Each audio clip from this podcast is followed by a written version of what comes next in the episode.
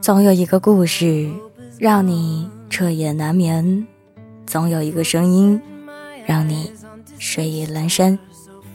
我是袁熙，新浪微博搜索 “ng 袁熙”，微信公众号请搜索“何无”，盒子的“盒”，无是那个上面一个五，下面一个口的那个无。今晚要分享的文章来自。莫那大叔，为什么看不到你朋友圈了？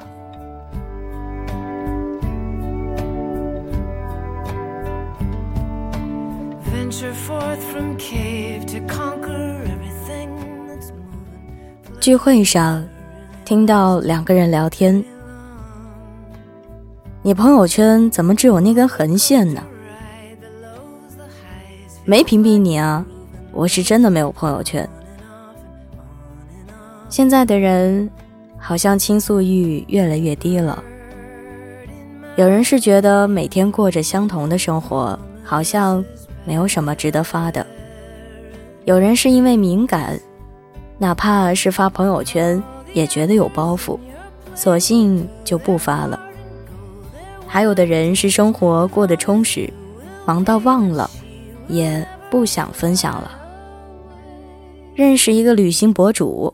朋友圈干净的如同一张白纸，一年只发不到五条内容，几张很日常的照片。了解他的人才知道，在他毫无波澜的社交背后，却是精彩绝伦的真实世界。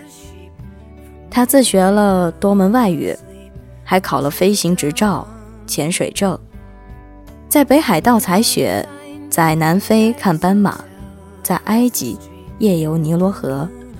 他说：“生活满满当当，偶尔会记录，但不会在朋友圈刷屏。在看不到的地方，每个人都活出自己的仪式感。这个世界上，除了发自内心的幸福，没什么是值得炫耀的。如果一个人连朋友圈都懒得发了，一定是有比晒更重要的事做，比如活在当下。”和最爱的人在一起，热气腾腾。沈月在一次采访里说起自己，发条朋友圈点赞人数不会超过二十个。有时候我们容易关注于别人怎么看，而限制了自己应该怎么活。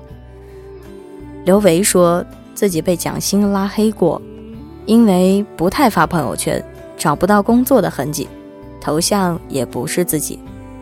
蒋欣根本想不起来这是谁，就删了。很多在朋友圈悄无声息的人都活得自有滋味。身边有一个朋友好像消失了，头像很久没有换过，朋友圈里也一片空白。要不是那天翻看好友列表，我都快要淡忘了他的存在。前几天我碰巧见到了他，妆容精致。气色很好，一看就知道过得不错。我说：“你失踪很久了呀，跑到哪里去了？”他笑着回答我：“没有啊，一直都在，只是现在不太玩社交软件了，日子很简单，自己舒服就好。”此时的她和一个颇有情调的男人结婚了，每日过着似花逗猫的小日子。如果有一天突然不发朋友圈了，一定是因为所有的喜怒哀乐都有了诉说的对象。真正在乎你的朋友，也从不会只在朋友圈关心你。现在的人太依赖手机了，认识一个人通过手机见面，也是隔着屏幕。想去一个地方也不出门了，搜搜图片就当来过。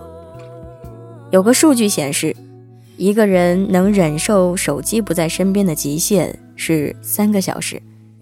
除去睡觉的八小时，我们每天有十三个小时与手机捆绑在一起。真正去感受这个世界的机会，我们却流失指缝。能够让生活有所转机的，是那些人生的美妙瞬间，它可以带我们走出黑暗，让我们本来枯燥的每一天都富有能量和意义。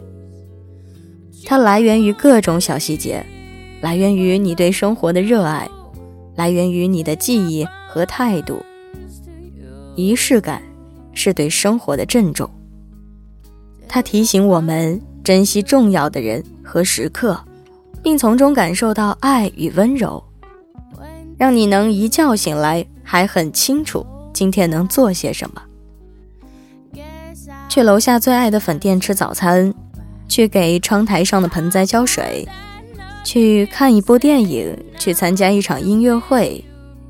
当你把握住了仪式感，再把美好积攒起来，就不会被遥不可及的梦和无法掌控的爱。一步一步拖垮。世界上有太多的美好是隔着屏幕感受不到的。你想要的世界，不在朋友圈，而是需要你真实的去接触它。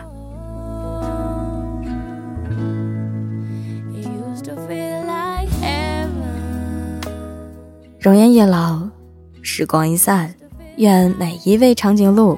都能记得，晚间治愈系会一直在这里，伴你温暖入梦乡。感谢你的收听，我是袁熙，晚安，好梦。吃月亮的长颈鹿们，喜欢我的声音，不要忘记点击关注我。